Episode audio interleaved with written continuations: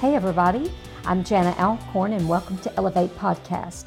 On today's podcast, we're going to coach you up, lift you up, and get your hopes up. In the next few minutes, I'm going to speak to you about practicing unselfish thinking. Do you know as we enter into 2020, we've got to have a brand new mind?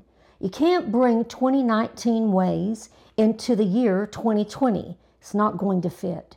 And one of the things we're going to discuss today, and there are many kinds of thinking, but we're going to discuss unselfish thinking.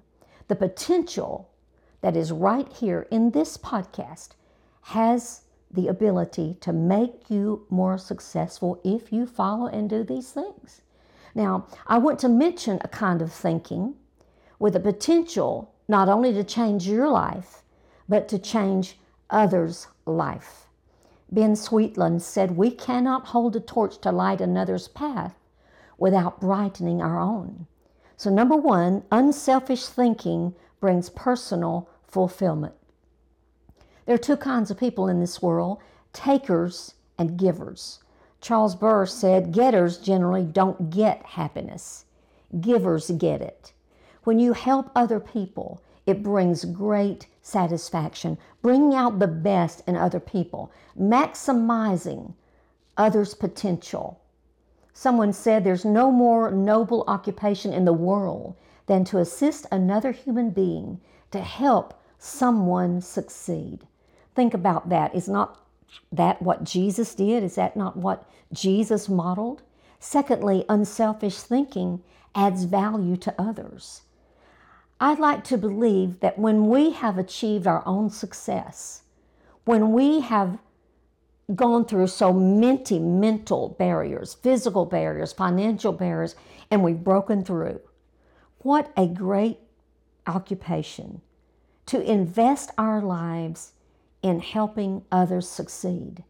Because when you get outside of yourself and you make a contribution to others, then you really begin to live. Thirdly, unselfish thinking encourages other virtues.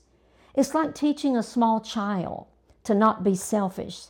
Then you understand they begin to be generous, they begin to be kind, they begin to be forgiving, they learn early how to think unselfishly. Then they give love, they give gratitude, they give respect, they give patience. Many other virtues emerge when you think unselfishly.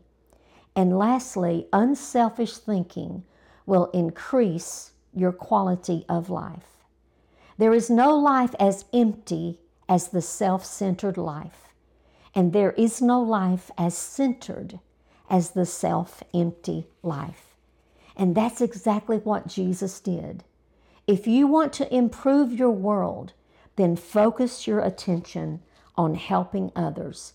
The Bible says, As a man thinketh, so is he. Jesus lived an unselfish life. He thought unselfish thoughts. He helped other people achieve.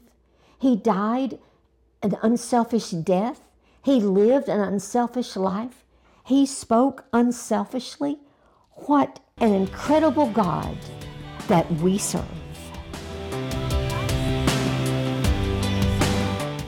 Everybody, connect with me on social media at Jana Alcorn.